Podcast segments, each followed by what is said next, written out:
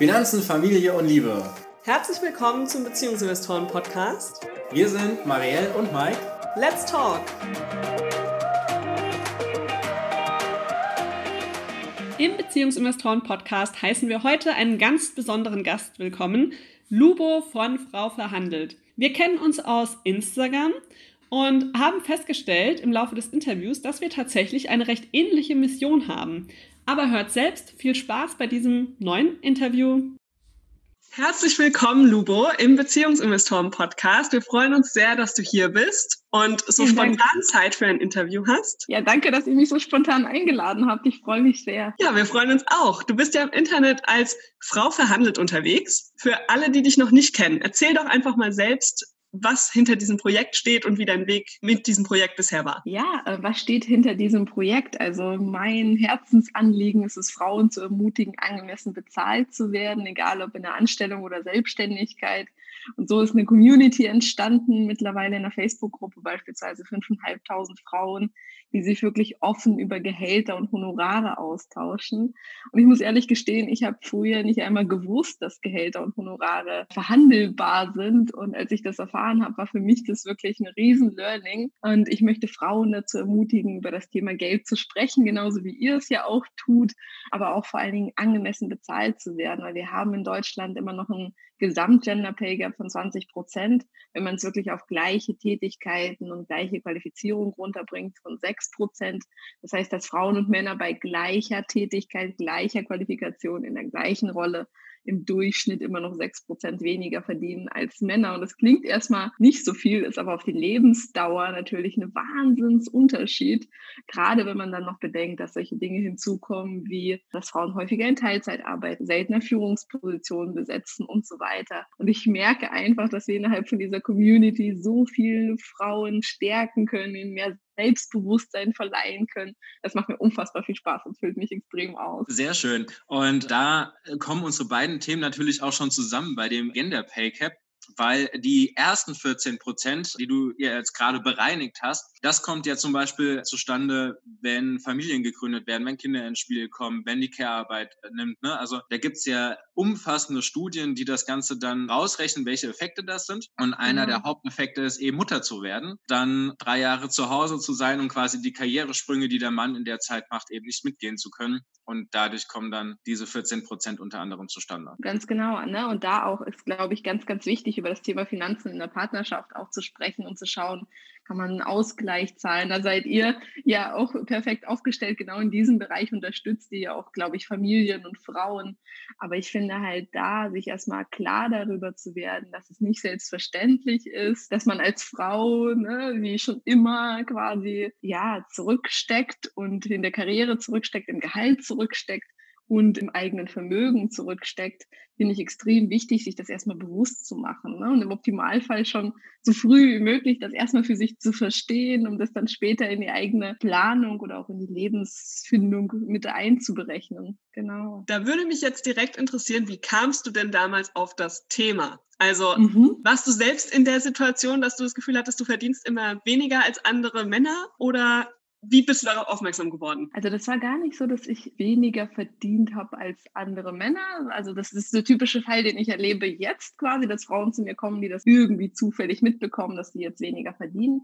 Bei mir war es eher so, dass ich das wirklich nicht gewusst habe. Ne? Also ich habe mich im Studium schon selbstständig gemacht. Ich war im dritten Semester. Ich hatte nicht viel Geld zur Verfügung in meiner Jugend. Ne? Das heißt, meine Eltern konnten mich da finanziell nicht unterstützen. Ich habe immer nach Wegen und Jobs gesucht, um irgendwie was dazu zu verdienen. Ich wollte reisen, Auslandssemester machen und bin dann äh, im dritten Semester einfach in die Selbstständigkeit gerutscht, sage ich jetzt mal. Ich habe so Promotion-Aktionen gemacht damals und bin da provisionsbasiert bezahlt worden und da brauchte man Gewerbeschein. Also ich jetzt, ach okay, dann hole ich mir halt einen Gewerbeschein und schwuppsdiwupps war ich irgendwie selbstständig und habe mir selbstständige Projekte nebenbei gemacht und habe das einfach gemacht. Ne? Und in der Zeit habe ich dann, wie gesagt, in der Promotion provisionsbasiert gearbeitet. Das heißt, ich habe dann für eine größere Zeitung Werbung gemacht, äh, hinter der ich sehr stand. Ne? Das ist mir auch immer wichtig, dass man den Job auch mag, wo man dafür arbeitet.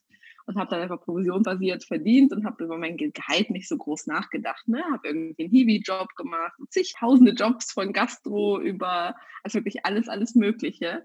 Das war dann erst im Masterstudium. Also ich habe Wirtschaftswissenschaften studiert, eigentlich mit Fokus auf Personal eigentlich genau der Bereich, wo man über Gehaltsverhandlungen sprechen müsste, wo man auch wissen müsste, so als künftiger potenzieller Personaler, wie macht man sowas, ist in der Uni ehrlich gesagt nie zur Sprache gekommen. Kein einziges Mal habe ich irgendwas zu Gehaltsverhandlungen gehört.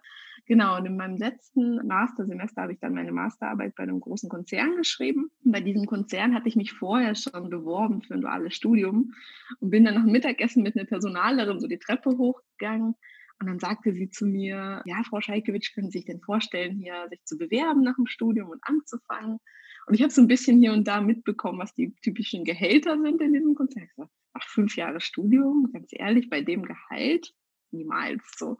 Und dann sagte sie zu mir, aber Sie wissen schon, dass das alles Verhandlungssache ist. Und ich habe das überhaupt nicht gewusst. Also es war für mich so dieser Schlüsselmoment, so zu verstehen, aha, da scheint eine Welt zu sein, die ich irgendwie noch gar nicht kenne von Gehaltsverhandlungen. Ich habe halt immer gedacht, ich weiß nicht, wie es bei euch war, in, äh, bei eurem Einstieg, aber ich habe halt immer gedacht, man bewirbt sich, kriegt irgendwie ein Gehalt vorgeschlagen und sagt entweder zu oder sagt es ab. Ne? Oder bei Trainees gibt es auch so vorgegebene Gehälter, habe ich halt gedacht, Trainee-Stellen. Aber dass Gehälter schon zum Einstieg verhandelbar sind, ne?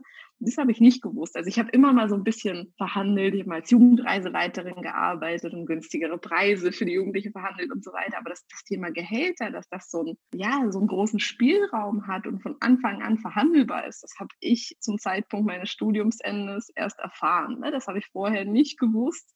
Und es hat auch vorher niemand in meinem Bekannten- oder Freundeskreis drüber geredet. Das fand ich extrem spannend. Das ist ja, also mir ging es genauso. Es ist halt etwas, was nicht gelehrt wird, ne? was du in, in, Schule, Uni, Ausbildung nicht mitbekommst. Da redet keiner drüber. Das, was man dann aber quasi über die Medien mitbekommt, ist, dass hohe Gehälter sehr wohl verhandelt werden und dass die dann auch sehr lang verhandelt werden. Ne? Das ist ja das, was man dann aus Filmen kennt, aus Zeitschriften, aus Büchern kennt. Aber was man nicht kennt, ist, dass der Azubi oder die Azubine hingeht und sagt, also ein äh, Auszubildendengehalt von 500 Euro, das ist mir zu wenig. Ich hätte gerne 800 Euro. So. Ja, die Frage ist natürlich immer, wann ist ein guter Zeitpunkt und was eignet sich. Ne? Und ich glaube, man sollte nicht immer nur sich aufs Gehalt fokussieren. Bei einem klassischen Azubi-Gehalt wäre ich auch vorsichtig, muss ich ganz ehrlich gestehen, es sei denn, man hat konkrete Leistungen gebracht oder kann etwas zeigen, aber in, in einer Ausbildung lernt man ja erst. Ne? Das heißt, da würde ich dann gucken, kann ich beispielsweise noch Weiterbildung verhandeln, kann ich vielleicht andere Aufgaben verhandeln. Also auch da so sich zu überlegen, was ist gerade mein primäres Ziel. Ne? Und ich finde, in der Ausbildung ist das primäre Ziel auch erstmal viel zu lernen und das eigene Wissen, ne? also das eigene Humankapital nochmal zu erhöhen und dann auch wirklich zu gucken, ist das Ziel jetzt, sind es jetzt irgendwie 100 Euro mehr oder ist mir jetzt viel wichtiger, eine Fortbildung zu bekommen, die vielleicht 20.000 Euro kostet, wo ich das Unternehmen überzeugen kann, dass sie in mich investieren sollten. Also da auch immer so ein bisschen zu gucken, an welcher Stelle befinde ich mich und was ist eigentlich mein Ziel und was ist auch angemessen. Ne? Also ich würde jetzt keinem Azubi empfehlen, irgendwie zu sagen, so, okay, von 500 Euro jetzt auf ein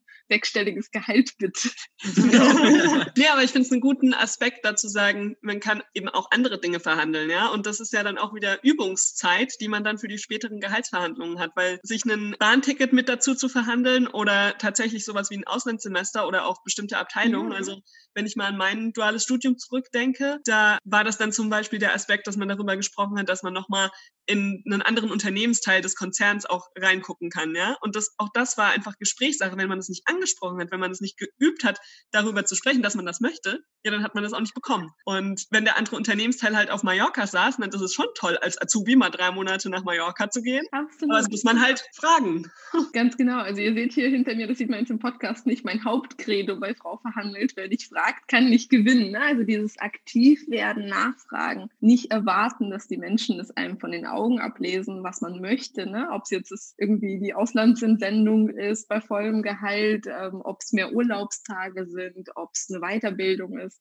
Das finde ich einen ganz, ganz wichtigen Punkt. Du hast dich ja dann doch irgendwie für die Selbstständigkeit entschieden, gell? Ja, genau. Was hat dich zu der Entscheidung gebracht? Und doch nicht der Konzern. ja, ich habe einen sehr bunten und vielfältigen Weg tatsächlich gewählt für mich. Also Wie gesagt, ich bin seit dem dritten Semester Studium selbstständig. Das sind mittlerweile zwölf Jahre. Gewerbe habe ich seitdem nicht abgemeldet, nur verändert und umgemeldet. Und ich habe verschiedenste Sachen gemacht. Ne? Also ich habe irgendwie mal äh, im Marketing freiberuflich gearbeitet. Das war so mein erster Job nach dem Studium. Ich liebe halt einfach diese Freiheit, die die Selbstständigkeit so mitbringt und die Verantwortung mit allen Ups und Downs. Dann habe ich mal versucht, eine eigene Marketingagentur aufzubauen. Das hat überhaupt nicht gut geklappt. Dann bin ich eine Zeit lang auch ein Projekt angestellt in die freie Wirtschaft gegangen, dann auch für ein Jahr in Teilzeit in Anlehnung an den öffentlichen Dienst. Das Spannende ist halt, dass ich in all diesen Bereichen auch verhandelt habe und jetzt Frauen auch unterstützen kann in unterschiedlichen Bereichen, weil ich das selbst für mich mal erlebt habe und gesehen habe, wie das so läuft in den unterschiedlichen Bereichen. Aber ich bin die gesamte Zeit dann weiter selbstständig geblieben tatsächlich und habe mich immer weiter verändert, habe immer so geguckt, was macht mir eigentlich Spaß, worauf habe ich Bock und dann geguckt, so wie schaffe ich es in diesem Bereich auch angemessen zu verdienen. Das stärkt natürlich auch sehr deine Verhandlungsposition. Ne? In dem Moment, wo du weißt, was du haben willst und deinen klaren Plan hast, wo du hin möchtest, dann bist du in einer viel, viel besseren Position, als wenn du einmal im Jahr einfach hingehst und sagst, naja, ich hätte jetzt gern mal ein bisschen davon und davon, aber nicht so recht weißt, worauf du das fußt und was eigentlich das genaue Ziel ist. Genau, also ich glaube halt, dass man in der Selbstständigkeit grundsätzlich häufiger verhandeln kann. Also auch jetzt in meinem Fall, in dem Frau verhandelt, mache ich eine Unternehmensberatung im weitesten Sinne, also Innovationsentwicklung für größere Unternehmen, aber auch für Institutionen. Und da ist es einfach häufiger so, dass man neue Projekte hat und die auch neu verhandeln kann und neu besprechen muss, ne, als jetzt in der klassischen Anstellung. Aber ich glaube auch, dass du in der Anstellung, ne, gerade wenn du sagst, jetzt einmal im Jahr hingehen, aus meiner Sicht ist es nicht auf einmal im Jahr beschränkt. Ne? Also meine erste Verhandlung hatte ich damals damals bei meiner ersten Stelle, glaube ich, drei Monate, nachdem ich angefangen habe, weil ich gesehen habe, okay, ich bringe hier so viel Mehrwert rein, was ich selbst vorher nicht erwartet habe, das ist unangemessen bezahlt. Ne? Also ist für mich immer ist der richtige Zeitpunkt immer dann halt, wenn die Bezahlung nicht mehr mit der Leistung übereinstimmt. Ne? Wenn da jetzt keine Gleichheit besteht, dann kann man immer wieder nachverhandeln. Es gibt kein geschriebenes Gesetz, dass man nur einmal alle zwei Jahre oder nur einmal im Jahr verhandeln darf. Vor allen Dingen auch um die vielen anderen Aspekte, ne? wie Weiterbildung, wie Urlaubstage und so weiter. Homeoffice ist jetzt einfacher geworden durch Corona. Ja. Aber ich erlebe das immer noch. Also ihr glaubt es nicht, ne? Bei einigen meiner der Frauen, die ich betreue, dass trotz Corona Homeoffice immer noch ein Fragezeichen ist, wo ich dann denke, Wahnsinn. Aber es gibt halt verschiedene Unternehmen. Das heißt, ich würde auch da empfehlen, es immer wieder zu probieren und immer wieder gut vorzubereiten. Ne? Also das, was du sagst, Mike, zum Thema einfach mal hingehen und sagen, ich will ein bisschen mehr von dem und dem, halte ich für einen ganz gefährlichen Weg. Ne? Also ich erlebe das und sehe das auch an den Frauen, die ich betreue, dass es extrem wichtig ist, sich sehr ausführlich auf so eine Verhandlung vorzubereiten. Ne? Also das Schlimmste, was man machen kann, ist einfach mal reingehen und gucken, was passiert. So, dann ist der Misserfolg irgendwie vorprogrammiert. ihr habt es ja auch schon in der Podcast-Folge vorher gemacht, ne? wie Marielle damals ihr Gehalt verhandelt hat, das wirklich super ausführlich vorzubereiten und wie bei einem richtig wichtigen Projekt, sich zu Prio zu machen, das eigene Gehalt, finde ich extrem wichtig und nicht zu sagen, ach, das ist so ein Nebenprojekt, weil das im Endeffekt aufs lebenslange Vermögen ja auch einzahlt. Ne? Also es ist ja eine Steigerung, die dann prozentual, wenn man die dann komplett, also diesen Unterschied von jetzigen Gehalt zu neuen Gehalt komplett investiert, ist das einfach ein Wahnsinn, was da über die Zeit zusammenkommt. Wir haben es mal ausgerechnet. Ähm, das wäre eine Frau, die jetzt irgendwie 30 Jahre alt ist, ich glaube 50 Euro mehr netto bekommt, nagelt mich jetzt an den Zahlen nicht fest. Und die nur diese 50 Euro ihr Leben lang halt investiert, äh, ohne weitere Steigerungen, wobei ich ganz stark davon ausgehe, dass sie eigentlich weitere Steigerungen bekommen sollte, dass sie ungefähr bei 60.000 Euro rauskommen bis zum Rentenalter. Ne? Also ja. einfach ein Jahresgehalt, ein Jahr weniger, dass man arbeiten muss, wenn man nicht möchte zum Beispiel oder welche Einheit auch immer man das rechnen möchte. Also auch da irgendwie nicht diese kleinen Beträge zu unterschlagen und zu sagen, ach, für die 50 Euro, so, das lohnt sich doch nicht. Ne? Das ist so das, was ich häufig bei Frauen höre, so eine unangenehme Situation. Hm. Ähm, das lohnt sich jedes Mal, dass man es probiert. Das stimmt. Das stimmt auf jeden Fall. Das kann ich nur unterschreiben. Aber es ist echt ein harter Weg, das zu lernen. Und deshalb finde ich das so toll, dass du das machst. Also ich weiß von mir selbst, ich hätte das auch gebraucht vor meinem Berufseinstieg. Da hätte es dich schon geben müssen. Aber jetzt, jetzt gibt es mich. Ja, ja, aber deshalb empfehle ich dich auch einfach gerne weiter an andere Frauen, ja, weil das ist einfach ein wichtiges, es ist so ein wichtiges Thema. Es hat so viel Einfluss auf verschiedenste Lebensbereiche, das Gehalt. Also der Job kann halt noch so toll sein, wenn man nicht gescheit dafür bezahlt wird, dann ist das halt die Basis, die fehlt.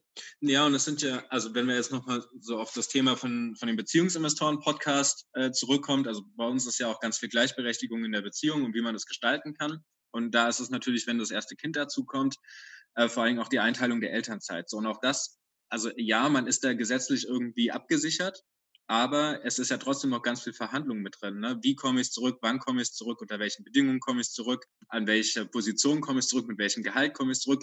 Kriege ich eine Gehaltserhöhung während meiner Elternzeit, weil meine Leistung vorher einfach gepasst hat? Also das sind ja auch ganz viele Punkte, die äh, in dieses Thema reinpassen. Absolut. Und ich habe auch verschiedenste Frauen betreut, die sowohl kurz vor der Elternzeit als auch aus der Elternzeit heraus, als auch danach eine Gehaltsverhandlung geführt haben, erfolgreich auch geführt haben auch da ist so Vorbereitung extrem wichtig ne? und auch so eine positive Grundstimmung zu sagen, hey, ich habe Bock jetzt noch mehr zu reißen. Ne? Und eine Teilnehmerin, die Karina zum Beispiel, die hat aus ihrer Elternzeit, ich glaube, 11,5 Prozent verhandelt oder 12, weiß nicht mehr ganz genau. Es gibt super viele Glaubenssätze. Ne? Frauen sagen, na ja, aber wenn ich in Teilzeit arbeite, kann ich nicht verhandeln. Wenn ich unter Tarif äh, arbeite, kann ich nicht verhandeln. Und die Karina hat alle diese Bedingungen. Ne? Also sie arbeitet in Teilzeit, äh, sie arbeitet in einem Tarifvertrag, Sie hat zwei Kids, also hat sie auch nicht vor, Vollzeit zurückzukehren.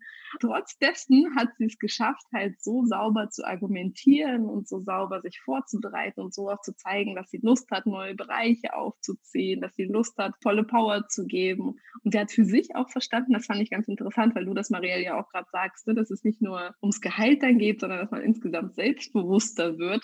Sie hat für sich verstanden, was das eigentlich fürs Unternehmen bedeutet, wenn sie nicht verhandelt, ne? weil sie dann auch in der Außen Bereich, auch, auch im Vertrieb teilweise, wenn sie dann ähm, fürs Unternehmen einsteht und nicht schafft, die Position des Unternehmens zu vertreten, wenn sie das, wenn sie das gar nicht für sich schafft, ne? also wenn sie quasi für sich ihr Gehalt nicht verhandelt, dann weiß sie nicht für sich einzustehen. Wie soll sie das schaffen, fürs Unternehmen einzustehen? Ne? Also das finde ich, fand ich einen ganz, ganz spannenden Gedanken, dass quasi der Chef auch sehen will, dass die Person selbstbewusst für sich einstehen kann, um überhaupt der Person auch zu vertrauen, eine verantwortungsvollere Rolle zu geben und zu wissen, hey, die Person kann auch fürs Unternehmen sich entsprechend durchsetzen, ähm, einsetzen und so weiter. Einen ganz spannenden Gedanken. Aber es geht alles auf jeden Fall. Ne? Also im Tarifvertrag, aus der Elternzeit heraus, Natürlich. in Teilzeit, das geht alles. Und es ist individuell auch durchaus erfolgreicher, als wenn das über eine Gewerkschaft läuft. Ne? Also jetzt irgendwie die letzten Streiks, die sind mit 3,2 Prozent Steigerung über zwei Jahre hinweg, also Inflationsausgleich.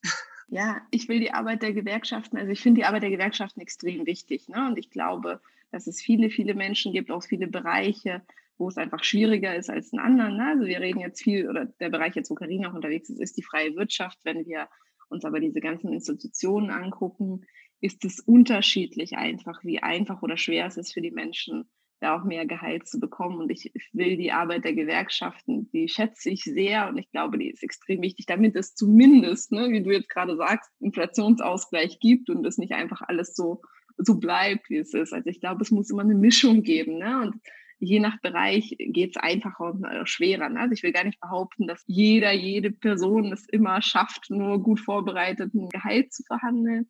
Aber in vielen, vielen Bereichen ist es möglich. Ne? Man muss für sich dann immer überlegen, was ist für mich die Prio? Bin ich bereit, mich auch weiterzuentwickeln? Vielleicht in einen anderen Bereich einzusteigen?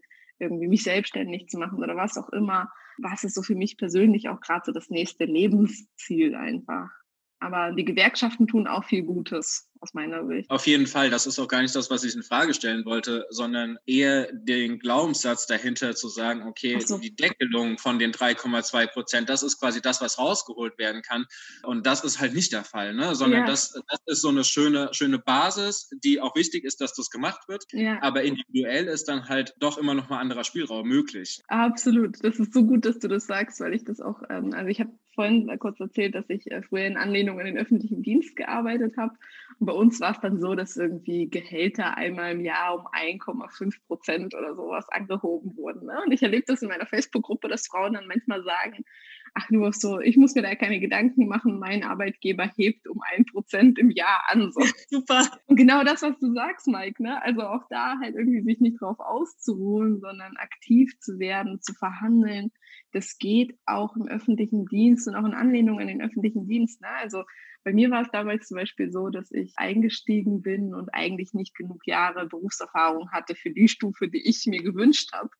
Und dann habe ich halt gesagt, nee, aber ich komme aus der freien Wirtschaft, ich habe vorher schon mehr verdient. Ne? Und das geht vielleicht einigen auch so. Und ich habe dann wirklich darauf bestanden, dass ich diese Höhereingruppierung bekomme, dass ich halt einfach sonst nicht einfange. Ne? Also das ist natürlich das ist auch ein Thema von, hat man einen Plan B, was macht man, wenn es nicht mhm. klappt. Ne? Dann hat sich das Gegenüber halt einen rechtlichen Beistand noch geholt und so weiter, hat sich äh, informiert und dann ging das unter zig Bedingungen, ging das dann. Ne? Und was ich aber damals zum Beispiel nicht gewusst habe, auch ein dummer Fehler von mir, also ich habe mich damals in Stufe 5 hochverhandelt, dass es eine Stufe 6 gab. Das habe ich ja später rausbekommen. Also auch da gut die Verträge lesen, gut die Bedingungen lesen. Ne? Das geht alles. Und da sich nicht auszuruhen auf irgendwie diesen 1,5 Prozent ist so extrem wichtig, gerade auch als Frau, gerade wenn man weiß, man plant irgendwie Auszeiten für Kinder und so weiter. Ja. Da finde ich auch eure Arbeit so wichtig ja. Was, was mich jetzt äh, mal interessieren würde, du arbeitest jetzt mit Frauen zusammen, bereitest die vor auf die Verhandlungen, arbeitest mit ihnen durch diesen Prozess durch. Kriegst du da auch Einblicke in die Beziehungen? Äh, also was das vielleicht auch mit der Beziehung macht, wenn quasi dieses Selbstbewusstsein und dieser Plan entsteht? Ja, also ich glaube in die Beziehung, Partnerbeziehung seltener es ist häufig dieses Thema, so wie, wie nehme ich mich wahr, was habe ich gelernt, wo komme ich her? Also viel auch Elternhaus tatsächlich. Mhm. Ne? Also ich habe zum Beispiel eine Frau betreut, die hat gemeint, ihre Mutter hätte früher zu ihr immer gesagt, sie würde es eh nicht schaffen. So. Und daher hat sie, egal was sie gemacht hat, quasi so Filialleitung und so weiter, da hat sie nie ihr Gehalt verhandelt, ne? weil sie immer diesen Spruch von der Mutter im Kopf hatte, die ist nicht gut genug. Ne? Und das ist vielleicht jetzt nicht gerade die Partnerbeziehung, aber ich finde es extrem wichtig, auch als Eltern. Und da habe ich mhm. sehr viel Glück gehabt mit meinen Eltern. Ich bin ihnen extrem dankbar, so dem Kind halt immer zu sagen, so du schaffst, was auch immer du schaffen willst, so glaub an dich und da zu sein, wenn es dann doch mal auf die Nase fällt. Ne? Aber das erlebe ich halt häufig, dass dieser Rahmen, äh, den die Frauen für sich haben oder auch diese so Gehaltsdecke, die sie für sich sehen, häufig aus den zwischenmenschlichen Beziehungen kommen. Und ich weiß, bei mir war es zum Beispiel selbst auch so, also ich glaube, das war, da war ich so 18 oder so und hab, war gerade im Abi. Mein damaliger Freund hat angefangen, dual zu studieren. Und dann hat er irgendwie zu mir gemeint, so, ja, aber wenn wir dann zusammenziehen, dann, brauch, dann machst du ja eine Ausbildung, so, dann brauchst du ja nicht studieren wo ich dann gedacht habe, Moment mal so, hä, wieso fängst du jetzt an für mich zu entscheiden, wie ich meine, das war für mich wirklich so, das war für mich so ein No-Go-Moment. Das hat dann auch nicht mehr lange gedauert, bis wir uns getrennt haben. Aber das sind halt so Momente, also wenn ein Partner oder eine Partnerin zu mir sagen würde, so, du kannst das nicht machen, du bist nicht gut genug, das wäre für mich auf jeden Fall so ein Moment, wo ich verstehen würde, hey, das ist eine Person, die versucht mich gerade in meinem Wachstum, in meiner Entwicklung zu hindern. Und das sind, das sind halt leider häufig auch die Chefs, ne, zum Beispiel, oder die Chefinnen, die dann sagen, du bist noch nicht so weit, du musst noch ganz viel lernen. Und ich erlebe das, also auch diese Beziehung ist, glaube ich, eine ganz, ganz wichtige. Mhm. Mein allererster Chef war ein Traumchef, seitdem hatte ich nie wieder so gute Chefs. Und der hat mich einfach extrem gefördert. Ne? Und das macht was mit einem. Das macht, dass man an sich glaubt, dass man glaubt, es wert zu sein, auch monetär. Ne? Also ich finde es ganz, ganz wichtig, auch als in dieser Arbeitgeber-Arbeitnehmer-Beziehung einander zu fördern und zu unterstützen. Weil wenn Menschen das vielleicht zu Hause nicht haben, ne, dass man das schafft, sozusagen, hey, du kannst voll viel und trau dich, das auch irgendwie einzufordern. Auf jeden Fall. Und also ich meine, in der, in der Paarbeziehung ist es ja jetzt auch nicht nur dieses, äh, du kannst das nicht, sondern auch gegebenenfalls eine, eine ganz klare Rolle vor Augen zu haben. Also wenn wir erstmal die Situation mit deinem Freund beim Abi anschauen, da war die Ex-Freund. Ex-Freund, genau, da war ganz wichtig. Da war die, die Rollenverteilung ja auch für ihn schon voll klar. Ne? Er, er macht die Karriere, ja. er geht arbeiten und du bleibst zu Hause, nimmst einen niedrigen Lohn an, sodass du dann quasi auch dich direkt um die Kinder kümmern kannst. Also das ist ja so der Weg, der da hinten dran steht, eine ganz klare und feste Rollenzuweisung. Das ist natürlich schwierig. So. Ja, und ich glaube halt, dass es auch etwas ist, ne, wenn man das wie, das, wie man das in der Partnerschaft lebt, wirkt sich wieder auf die Kinder aus. Ne? Ich habe vorhin von meinen Eltern erzählt, meine Mutter hat von meiner Geburt, ich glaube, vor ein halbes Jahr hat sie gearbeitet, sie hat einen Supermarkt geleitet damals, eine leitende Position und so weiter. Das heißt, für mich war irgendwie nie die Frage, gehen Frauen arbeiten oder nicht. Ich finde es halt gut, wenn jede Frau halt irgendwie die Wahl individuell und für sich persönlich trifft, aber dass sie das können, stand für mich außer Frage. Ne? Und ich erlebe das halt bei den Frauen, die ich betreue, häufig leider anders, dass die sehen, die Mütter waren zu Hause und dass sie das gar nicht gut finden, wenn sie sich karrieretechnisch halt entwickeln und dann ist einfach dieser, ja, dieses, dieses negative mitschwingt, so Karrierefrau heißt äh, keine Familie, Karrierefrau heißt keine Beziehung und so weiter und so fort. Und das, äh, ich glaube, das haben auch ganz viele Frauen in sich, dass sie diese Angst haben, so bin ich jetzt irgendwie vielleicht erfolgreich und finde deswegen keinen Partner und so weiter und so fort. Und mir geht es halt wirklich darum, sie da zu unterstützen und zu sagen, hey, du kannst nicht alles, also alles gleichzeitig ist einfach schwierig, du brauchst Unterstützung, du musst dir Hilfe holen, du musst mit dem Partner, der Partnerin drüber sprechen. Ne? Also genau das, was ihr macht, eigentlich Aufgabenverteilung und Aufklärung und auch Ermutigung, dass auch wenn eine Frau in Teilzeit arbeitet, weil sie sich sehr bewusst dafür entschieden hat, trotzdem auch in Teilzeit gut bezahlt werden kann. Das ist mir einfach so extrem wichtig. Ne? Also, dass diese Glaubenssätze wie Teilzeit heißt schlechte Bezahlung. Ja, es ist, auch, also es ist ja auch tatsächlich einfach Bullshit, weil wir arbeiten A, beide in Teilzeit und wir haben auch beide ja. noch weniger gearbeitet. Ne? Wir haben 15 Stunden gearbeitet. Das absolute Minimum. Genau, also das weniger cool. geht quasi nicht in normalen Angestelltenverhältnis, so während der Elternzeit. Und also was wir beide festgestellt haben mit den 15 Stunden, die reichen genau aus, sich perfekt auf ein Projekt zu konzentrieren. Und das kannst du dann dann richtig, richtig gut machen. So, und das heißt, du erbringst eine Leistung für ein Projekt, das das Unternehmen auch entsprechend weiterbringt. So, und warum soll das nicht entsprechend entlohnt werden? Absolut. Ne? Absolut. Finde ich total cool von euch, ja. Ich hatte eben noch den einen Gedanken, als du da gerade von der Karrierefrau gesprochen hast, die Angst hat, dass sie vielleicht dann keine gute Mutter mehr ist und so weiter. Da finde ich immer die Frage ganz spannend, ob es eigentlich auch einen Karrieremann gibt. Das kommt irgendwie selten auf.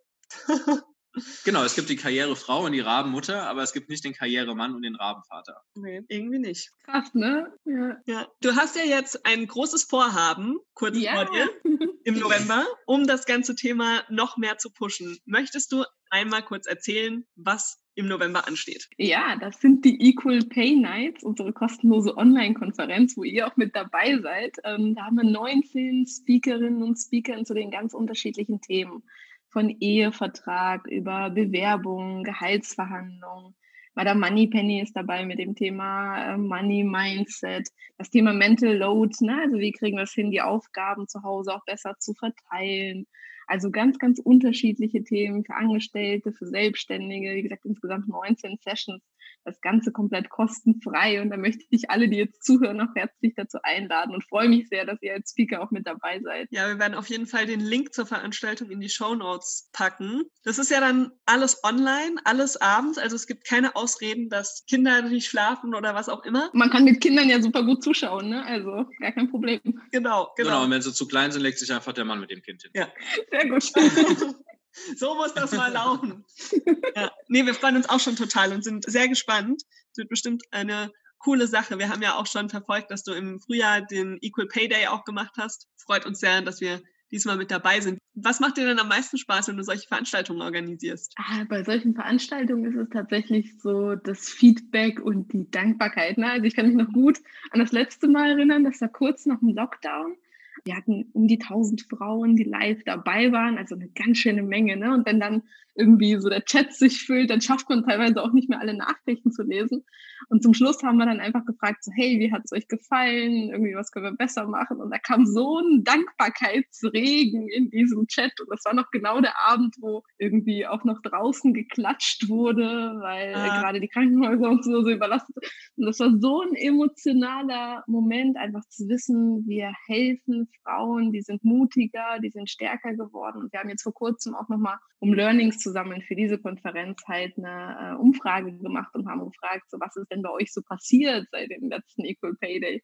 Und die Ergebnisse sind immer das, was mich am meisten irgendwie anspornt. Ne? Und wir haben teilweise Frauen, die irgendwie 17 Prozent mehr verhandeln haben, nur weil sie bei der Veranstaltung dabei waren. Ne? Oder ja. sie gesagt haben, sie sind selbstbewusster geworden, sie haben sich mehr getraut auf der Arbeit und so weiter. Das ist für mich eigentlich im Endeffekt das, was am meisten zählt, dass sie auch alle davon profitieren und dass wir helfen können, unterstützen können und da einfach ja inspirieren können. Also glaube, dieses Miteinander, dass das Ganze live stattfindet, ist für mich auch wichtig. Ne? Also, dass wir nicht nur irgendwie eine One-Way-Kommunikation haben, sondern dass wir miteinander interagieren, dass sehr gute Fragen aus der Community kommen, dass so viel geballte Kompetenz und Wissen an Speakern einfach da ist insgesamt, um da ähm, komprimiert einfach viel zu lernen. Das ist mir so extrem wichtig, da ja, was, was äh, zurückzugeben, weil ich habe immer sehr viele unterstützende Menschen auf meinem Weg gehabt, da äh, andere zu genauso inspirieren und unterstützen zu können. Das klingt sehr schön. Und deshalb freuen wir uns auch mit dabei zu sein, weil ja,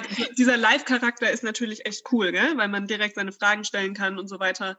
Oft sind ja so Online-Kongresse so, dass man irgendwie was aufzeichnet vorab aber das finde ich echt toll und freue mich sehr, ja, dass man dann so direkt voneinander lernen kann, weil durch diesen Austausch lernt man natürlich auch wahnsinnig viel. Ne? Absolut. Ich habe dazu noch eine Frage. Ja. Die, die, ums Geld Gerne. geht. Weil die, du hast ja gesagt, die Equal Pay Nights, die sind kostenlos. Jetzt erzählst Richtig. du ja aber Frauen, dass man sein Gehalt verhandeln muss. Jetzt steckst du da super viel Arbeit rein. Mhm. Was ist deine Bezahlung bei dem Ganzen? Damit wir hier auch transparent sind. Ja, na klar, klar, absolut.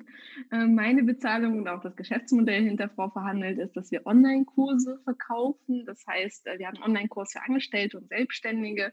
Und das ist ein äh, großes Event, wo ich einfach viele Frauen für das Thema begeistern möchte. Und die Frauen, die dann sagen, hey, ich möchte mich jetzt auf die nächste Gehaltsverhandlung vorbereiten und brauche da noch weitere Unterstützung, sind natürlich herzlich eingeladen, auch meinen Online-Kurs zu kaufen müssen das aber nicht tun. Ne? Und wir geben natürlich auch sehr, sehr viel Geld und Zeit und so weiter aus, um so eine Konferenz überhaupt zu organisieren.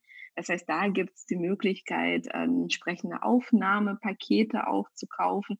Aber auch das ist beides optional. Ne? Also es ist niemand gezwungen, irgendwas zu kaufen. Aber wenn man natürlich sagt, hey, ich möchte mich dezidiert und besser auf meine nächste Verhandlung vorbereiten, habe ich, wie gesagt, diese zwei Kurse, die gerne zur Verfügung stehen, wo es auch noch ein Special geben wird in Zeiten der Equal Pay Nights. Das ist ja dann quasi auch eine Investition in sich selber. Ja. Oder oh, das ist, das ist echt immer, ich finde beim Thema Gehalt ist das auch eine sehr einfach rechenbare Investition. Mhm. Ne? Also ich habe da mehrere Frauen jetzt in, in, der letzten Zeit interviewt, die halt einfach sagen, okay, ich habe jetzt irgendwie für den Kurs 500 Euro ausgegeben und hatte das teilweise im ersten Monat mit dem neuen Gehalt schon drin. Ne? Und das ist halt aber was, was ja nicht nur einmalig dann zurückkommt, sondern was über die gesamte Zeit, die man in diesem Unternehmen zu diesem Gehalt bleibt, ja auch monatlich, ne? es ist so, ein monatlicher Aufstieg immer noch da ist und wenn man es schafft, gerade ne, wenn ich Richtung Finanzen und auch Beziehungsfinanzen denke, wenn man es schafft, die eigenen Kosten gleich zu halten, ist das eine Wahnsinnsinvestition, die da über die Zeit auch zusammenkommt. Auf jeden Fall.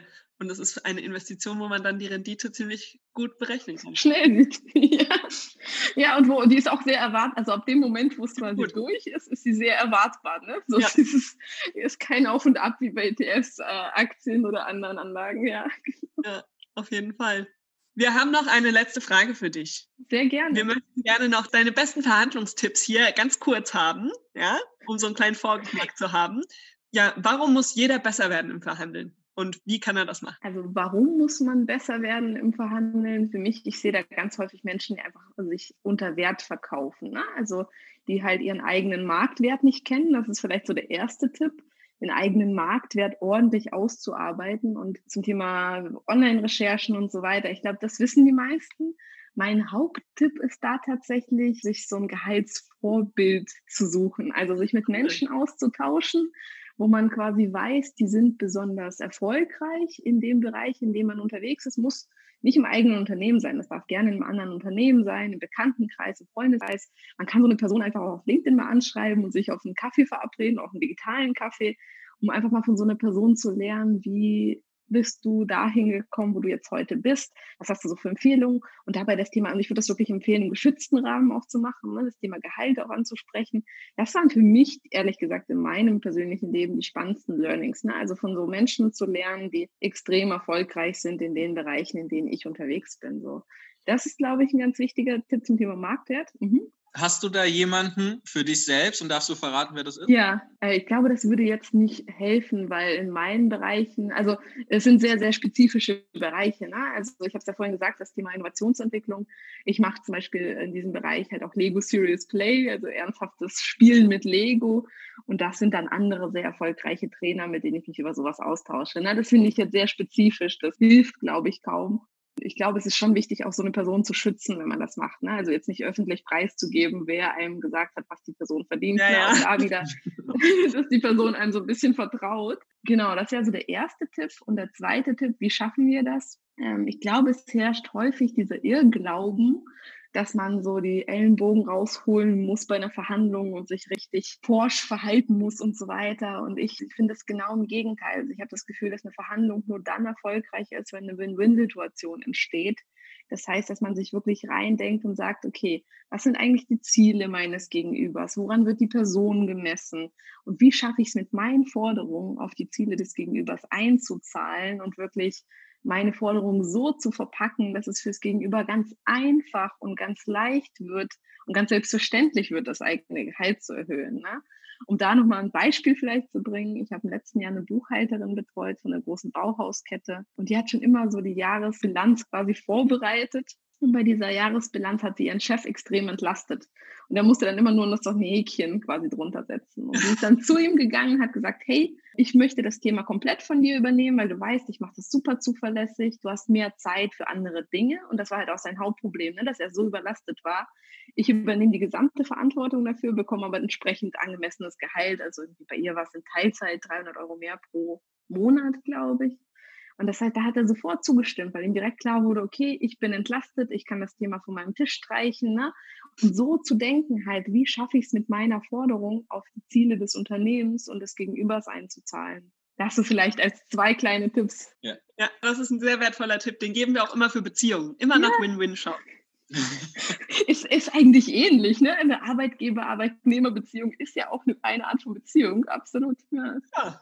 Genau, und wenn es nicht Gewinn, Gewinn ist, dann ist es Verlust, Verlust. Also auch wenn es am Anfang sich so anfühlt, als hätte man jetzt gegenüber dem anderen gewonnen und der hätte verloren, langfristig kommt es oder mittelfristig kommt es einfach zurück und beißt dann in den Hintern. Deswegen Absolut. entweder Gewinn, Gewinn oder Verlust, Verlust. Absolut, ja. Wunderbar. Also mir hat das Gespräch sehr viel äh, Spaß gemacht. Ich habe für mich noch ein paar viel mitgenommen und ich glaube, es ist eine, eine super, super tolle Folge geworden. Lubo, vielen, vielen Dank, dass du hier im Beziehungsinvestoren-Podcast zu Gast bist und dann warst. Wir werden alle Links zu den genau. Equal Pain nochmal in die Show Notes packen und freuen uns natürlich, wenn möglichst viele Hörer mit dabei sind, beziehungsweise Hörerinnen, wenn es dann im November losgeht mit der Veranstaltung. Herzlichen Dank für die Einladung. Wir haben zu danken. Dankeschön und bis zum nächsten Mal. Bis zum nächsten Mal. Tschüss. Ciao, ciao. Wenn dir diese Folge gefallen hat, dann freuen wir uns sehr über deine Bewertung, entweder bei Apple Music oder aber auch bei jeder anderen Podcast-Plattform, wo du diese Folge des Beziehungsinvestoren-Podcasts gehört hast. Durch deine Bewertung finden noch viel mehr Leute diese Folge und den ganzen Podcast und wir können gemeinsam für mehr Gleichberechtigung sorgen. Wir freuen uns schon auf die nächste Folge und wünschen dir bis dahin eine gute Zeit. Alles Gute von Marielle und Mike, den Beziehungsinvestoren.